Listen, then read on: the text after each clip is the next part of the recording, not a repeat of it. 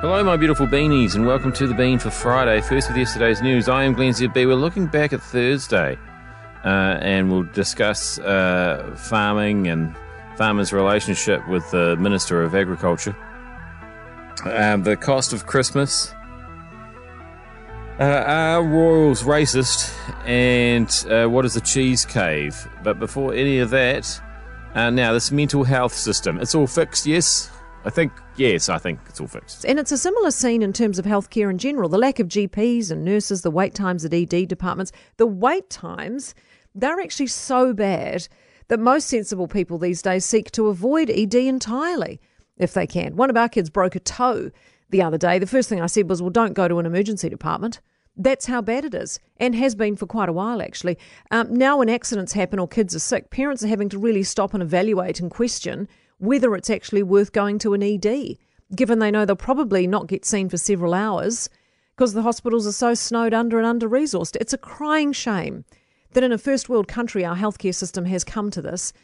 As it turned out, the broken toe needed an x ray, which then needed follow up with a GP and then a referral to a specialist for a splint, you know, one of those flat splint shoe things to support it. And while we were lucky to get to a GP, we were not so lucky to get the support shoe sorted, given they informed us they had a two week backlog of people already waiting. So, what happens to a broken toe that you can't walk on or support for two weeks? Nothing. You just have to ride it out, apparently. And that is the state of our healthcare. GPs say they're beyond frustrated, but what can you do? And that appears to be what every nurse, doctor, orderly, and hospital worker is asking these days. What can they do?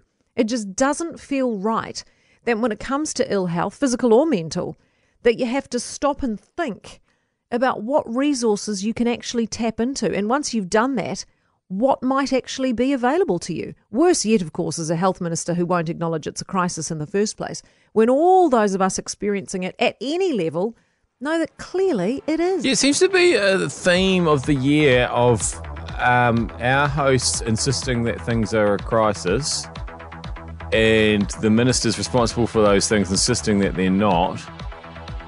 Um, for some reason, it's very important that uh, we admit that these things are crises, and it's equally important to the government to admit to not admit that they are. And I don't understand either of those things. Just get on fix it. For God's sake. Uh, right now, has Damien O'Connor done a great job or an average job for farmers this year? Your own hard work, your incredible resilience, has resulted in record export sales and will likely go a very long way to save our sorry asses this year and next. Thank you all very much. See, that's what I'd have written if I was the Agriculture Minister. And I don't think it's over the top. When you have listened to what these people have been through, these men and women who have basically propped up this country while others squander the money that they earn, I don't think it's unreasonable to say thank you. Acknowledge. You acknowledge something has occurred. Hmm, that happened. Huh, will you look at that? Record growth. Hmm. A thank you, I think, is at the very least what our primary producers deserve across the board. So, you know, I've read the speech. There's a little bit of a hard work and resilience from Nash, from Parker, an acknowledgement from Damien O'Connor. What everybody involved in those sectors deserves is a standing ovation and a round of applause. Could we stretch to a bottle of something, perhaps? Something actual, actually useful, rather than just clapping. Uh, good work, good work, agriculture. Well done. Now, uh, yeah, so it is Christmas. Can we not afford a bottle of something? Is Christmas just too expensive this year? First of December, you get a bit loose as you head into Christmas. Yeah. Quite a robust chat about this survey by a group called Banked. Banked is a financial information and deals website, and their goal, they say, is to help New Zealanders make the best decisions on the products they need. So they've done this survey, and they've found that pretty much all of us are stressed out to beat the band when it comes to Christmas shopping.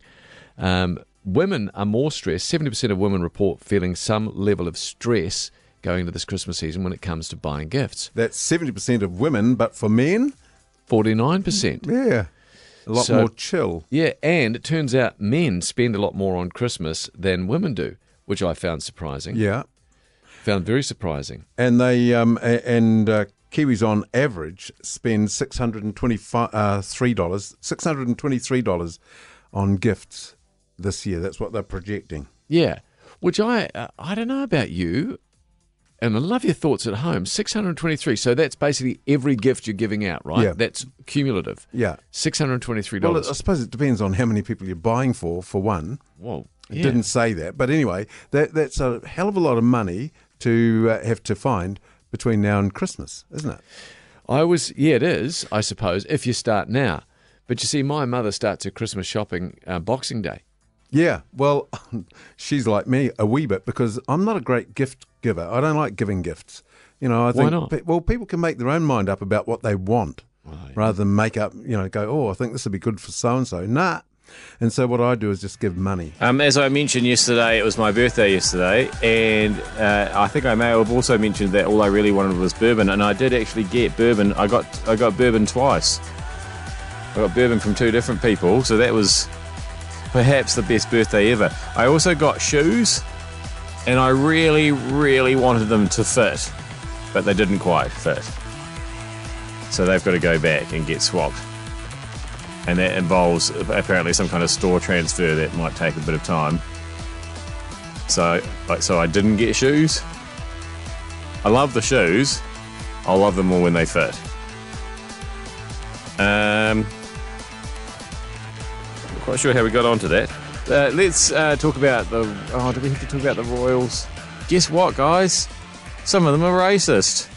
There's a shock. Now, the reason they're reacting like this is because it's bad, isn't it? Because you're asking that question now, aren't you? Was there something to that story that Harry and Meghan told Oprah that a senior royal asked about the colour of, of the baby's skin? Suddenly, those two have just a tiny bit more credibility than they did yesterday. And this is where it gets really awkward for these guys because Harry and Meghan are about to launch a massive PR blitz. Their Netflix documentary drops next week. His book drops in six weeks. If this is anything like the launch of any other highly anticipated TV show or book, there will be wall to wall publicity of the pair of them giving interviews and maybe answering questions about whether this proves them right and gives them the chance to do that whole I told you so thing. And for the Royals, this is really awkward because it's the first time they're going to fight their front without their best asset around, which is, of course, the Queen. The risk for the Royals is that at the very, very, very, very moment that Harry and Meghan are trying extremely hard to look good, the Royals, by association with Lady Susan Hussey, just gave them a little bit of credibility, didn't they? Oh, can't we just put them on a boat and send them adrift somewhere? So, surely, are we not all just completely over them now? Come on. Seriously? I mean, literally, the next thing I have to do after I finish making this podcast is cut up the trailer for the Netflix program, the Harry and. Fresh. It's one of those things I have to pretend. I just sit there and pretend that I'm not doing it while I'm doing it. I'd rather be in a cheese cave, definitely. Yeah, I was, um, you know, going through the Canadian, you know, dispute, and uh, I realised that the amount of subsidies they get. But I actually accidentally came across a um, uh, a website which talks about the American cheese caves. And I thought, have you ever heard of these? The American cheese caves. Cheese caves. They store billions of pounds of cheese, not millions of pounds of surplus dairy products, and that, that explains why Trump didn't want to be part of the the TPP. American cheese Yeah, caves. yeah, cheese caves, and I just wondered if, anybody else had. Uh, Oh, hang Um, on. H- how much did you say? Because I've got it here. It says you've said billions of something. It said Sarah. billions, bill, bill, billions of pounds of cheese. Oh no! already- Well, the one I've got is, says hundreds, hundreds of thousands of pounds of American cheese. oh, right. Well, this was under Modern Farmer and Farm Food Life. Oh, hang on a second. Hold it. Hang on. Hold it. Oh, it talks about hundreds of feet below the ground in Missouri. Sorry, there are hundreds of thousands of pounds of American cheese, uh, which are caves kept at a perfect 36 degrees um, comprising the country's 1.4 billion pounds of surplus cheese. So the country, uh, the cheese caves have a few hundred thousand pounds. What Oh, the right, hell? sorry. what the hell is that? Well, this is why we can never get into the American market. Surely the uh, real question is wh- why, how Americans haven't managed to eat all their cheese. I mean, they love cheese, don't they? Cheeseburgers, cheese uh, nachos, cheese fries, uh, whipped cheese in a can. Could I go on holiday and spend it in a cheese cave? And if I did, would I come out alive? A lot of questions, aren't there? There's actually a great story, an histo- historical story about uh, cheese at the White House and how people could come and have some cheese from the White House. This is a problem that goes way back, surplus cheese in the States. Do you think maybe they should just stop making cheese for a while?